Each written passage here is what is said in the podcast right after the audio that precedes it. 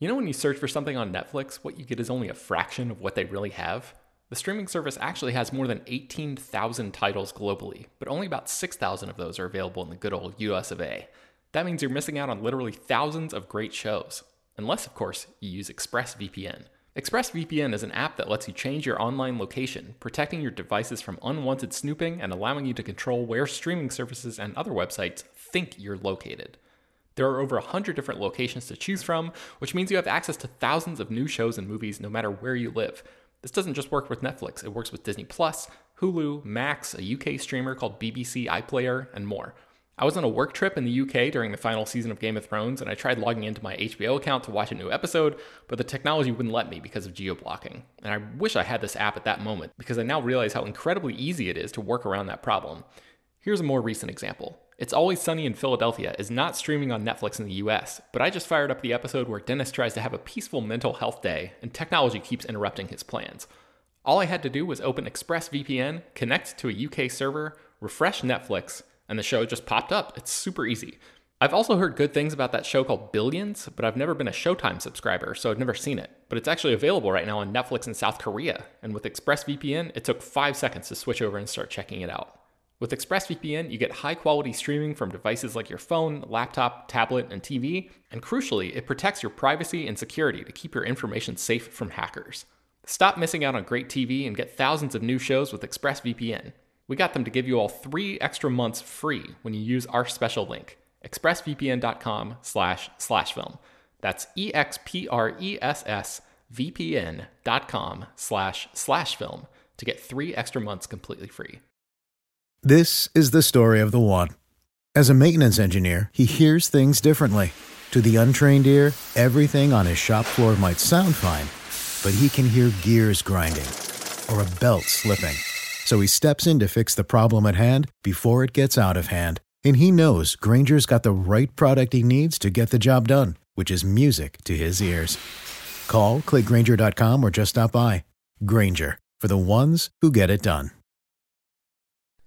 Hello, everyone, and welcome to Slash Film Daily for Wednesday, August 17th, 2022. On today's episode, we're going to discuss the latest film and TV news, and we'll answer a question about AMC A List in the mailbag. This is Slash Film editorial director Peter Sciretta, and today I am joined by no one. It's just going to be me talking about some film news. Let's get into it. First up, we have a project that is based on one of my favorite theme park rides. They are turning Big Thunder Mountain into a movie, and this is going to be coming from Hawkeye directors Bert and Bertie. Uh, they're a team of uh, female directors who, you know, worked on Hawkeye. They helmed three episodes last year, and Disney apparently liked them so much to give them this property, which they're hoping to be their next Pirates of the Caribbean.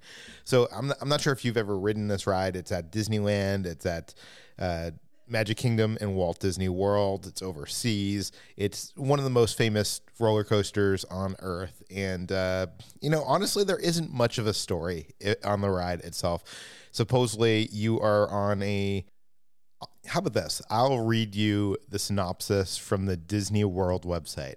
So this is what it says: The wildest ride in the wilderness. Legend has it that soon after gold was discovered here in the 1850s, eerie things began to happen. Trains would take off and race through the tunnels by themselves. After you arrive to the at the legendary Big Thunder Mining Company, you descend into an abandoned mine shaft and board your train. As you enter the cursed cavern, the engine speeds up along the rickety track, dodge exploding dynamite and falling boulders as you swoop around turns, drop into canyons, and dart into the mysterious ghost town of Tumbleweed. Your rip roaring adventure proves that the legends are true. You're sure to have a real blast. Okay, now a lot of that is just kind of flavor. When you're actually riding the ride, you don't really see, see much of that. Obviously, you are on like a mine cart into a mountain. Uh, they always talk up the the fact that it is kind of a haunted. There's ghosts or something like that, but but I don't really actually see any evidence on that of that on the ride itself. Um, but I think that's probably going to be something that they play up in the movie. There was a comic book series based on the ride that was released and they were trying to turn into a movie. I don't think this is probably the basis of this project, but The ride itself also has a connection to the Society of Explorers and Adventurers, and that is basically, you know, C. This is a club that kind of has connects a bunch of the rides and characters within the Disney theme park universe. Uh, so think of it as like if, if uh, the Disney parks had a Marvel Cinematic Universe, it's like that. Uh, they are uh, for All Mankind creator Ron Moore. Uh, you know he did Battlestar Galactica. Yeah, he's currently developing a franchise based on the Society of Explorers and Adventurers. Um, also, there's connections with Jungle Cruise and stuff like that. So I'm wondering if this is all going to be connected to that and potential, you know, if they ever do a Jungle Cruise sequel. But uh, I'm excited for this. I think this ride has the potential to be a good movie in the fact that there isn't too many strings attached, and by that I mean that there isn't, uh, you know, a strong story. Like it, it really lets a creative be a creative and take the the tone of the ride, take some of the the visuals of the ride, and, and basically do whatever they want. Um, they aren't tied down to anything other than maybe it, you know, the mine is haunted, and potentially a goat with some dynamite in his mouth. I mean, they got to have that, right? The directors attached are Bert and Bertie. They're a British team of television directors, and they're best known for directing the film Troop Zero, they did, you know, obviously those three episodes of Hawkeyes and also Our Flag Means Death. And, um, you know what? Actually, looking at their past work, I'm not sure, like, if I, if it seems like they would be the perfect people to do Big Thunder Mountain, but I, I, I actually really liked Hawkeye and I liked their episodes of Hawkeye. So I'm, I'm excited to see what comes of this. And hopefully it's more you know, turns out more like Pirates of the Caribbean than it does uh, Haunted Mansion or Country Bears. Next up, let's talk about Saw 10. Lionsgate has announced that for Halloween 2023, they're going to release yet another Saw movie. The Saw franchise is back. Um, obviously, they had a film what was it a year or two ago it was called spiral from the book of saw and that movie from darren bousman starring chris rock uh, pulled in a, a, a, sizable $40 million worldwide last year uh, that was the middle of the pandemic so you know you have to put that asterisk there but i think I, i'm actually surprised that the Saw franchise kind of went away because at one point it was like every Halloween, if it's Halloween, there's a Saw movie. And uh, I'm wondering if this is going to repeat itself. So they have hired a director, Kevin Greutert, and uh, he is the guy that uh, he he was part of a couple Saw films, Saw Six and Saw 3D. And uh, this is to be uh, this is Saw 10, but we don't know if this is to be the same Saw 10 that they had in development last year. They had a script from Josh Stolberg, who wrote Spiral as well as Jigsaw. And um, we haven't heard anything about that since that, you know, news kind of hit. But Saw is back. Saw 10 is going to hit theaters October 27th, 2023. And um, you know, I once saw like a, a, marathon of Saw movies in the movie theater, and this was before like you know, say Saw Six came out or something, and they showed like the first Saw five, uh, the first five Saw movies leading up to the release of six or something like that. And I saw it with a friend who had never seen any of the Saw movies. And I gotta say, like they play like really, really well as almost like a serialized TV show. Like they're so interconnected and uh, as much as people like to give them crap as you know being part of the you know, quote unquote torture porn uh, genre of horror films, uh, there is some clever stuff that they do with how the stories kind of interconnect with each other in kind of these insane, crazy ways. And I kind of actually always respected that about the Saw franchise. I just wonder if you're you're trying to reboot this Saw franchise for a new era, a new generation of of uh, you know teenagers and stuff to to get into. They haven't seen all that. They don't have the baggage. Uh, you know, you can't do a previously on like you do on TV shows. So are you going to have to kind of abandon the the strict like continuity of all that stuff? Like how how do you handle that? Uh, I had I've actually not seen the recent Saw movie, The Spiral from the Book of Saw, so I I actually don't even know how that handled it. But I am I'm say what you will about the Saw franchise, but I think that original Saw movie from James Wan in 2004 is quite good. I saw it at the 2004 Sundance Film Festival before it got picked up, and I, I was very impressed with it back then. And I, I really like, I think the Saw franchise is at its best when there is a trap where it forces a character to make some kind of uh, hard decision between two things. It's kind of like a moral decision of some kind, and it, that's what I, I think I like about that franchise. Uh, so you know, I haven't seen all the Saw movies, kind of lost track of them, but I I would like to see I'd like to see a Halloween tradition at the box office again because that was a fun few years when every year you knew there was a new Saw movie coming to theaters. Like it was something that you could count on. And finally, that brings us to the mailbag. I wanted to answer a question from Matt Y. He writes in, uh, quote, I have always wondered about this topic and thought maybe Ryan could illuminate further. How do monthly subscription programs like AMC Stubs, A List count towards box office numbers? My understanding of MoviePass was that comp- the company was actually buying the ticket at full price, but they were not affiliated with any specific theater chain. When I use my AMC membership to see a movie at AMC, are they paying themselves for each ticket? Is someone seeing Spider Man No Way Home three times a week under their membership counted the same as someone paying out of pocket and seeing it just as often? Is this another area of nebulous Hollywood accounting? I would just be curious to hear you discuss this sometime.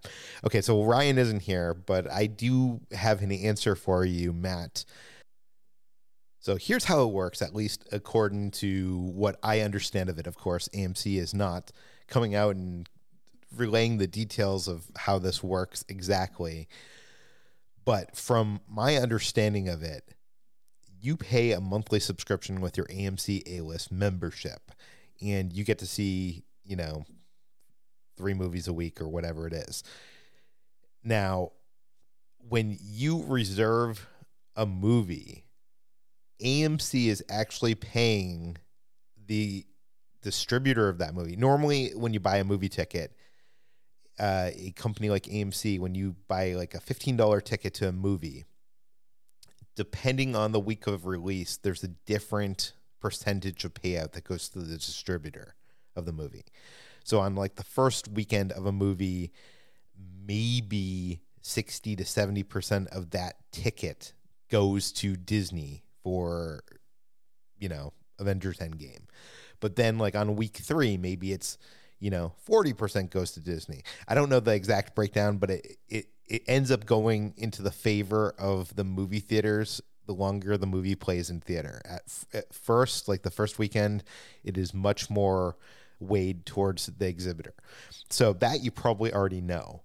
Uh, what you don't know here is when you reserve a ticket on AMC A list, AMC is still paying the distributor of the movie for the the percentage that they need to pay, but they don't base it off of the market that you live in. So here in LA, it's not unusual to go see a movie and a ticket price is 15, 20 bucks um, for even like a normal theater. Um, but the national average ticket for this year is actually nine dollars and seventeen cents for uh, domestically in the U.S. So what AMC bases what they pay the distributors for AMC A List is based not on your market, but is based on the national average of 917. So say on week one, uh, you know, you pay uh, week one, you go see a movie with AMC A list to Avengers Endgame and say the split is 70 30, then they are giving Disney 70% of $9.17. Now, there also is the possibility that AMC has worked out deals with some of the distributors to have a, a low rate than that. And I've also heard that with the uh, the IMAX and the the you know 3D like that there isn't a upcharge. They're they're basing it based on this average ticket price and not based on um you know upcharge prices of like a special viewing method. So basically what AMC is hoping is twofold. They're hoping that you don't see three movies a week. Uh, because if you do see three movies a week, they'll probably end up losing money. But they're also hoping if you do see three movies a week, you're going to go to the concession stand and, and, you know, buy some popcorn, buy some soda. If you buy a popcorn and soda combo that's over 10 bucks, they probably make over $9 on that combo. So, um, in the end, they have the data. They already know, you know, when you go to buy the concessions with your AMC A list membership because you get a you get points and rewards, they already know how much they're making like making off AMC A list members. So I'm guessing for the amount of people that actually hugely take advantage of the program and actually cost AMC money that there's way more people that it's almost like a gym membership where they subscribe to AMC A list and they'll see you know during the summertime maybe they'll see like six movies in a month but on or even in the winter for like award season maybe they'll see more w- movies but then there'll be a period you know from january to uh, april that they see like you know one movie a month or something like that so i think that makes up for it and then also the concessions but to answer your qu- question yes if you go see a movie with amc a list your ticket purchase will count to the box office number that we see every week. It just might count less than it would normally from your market, depending on if your market charges more than $9.17 per movie. So hopefully that answers your question.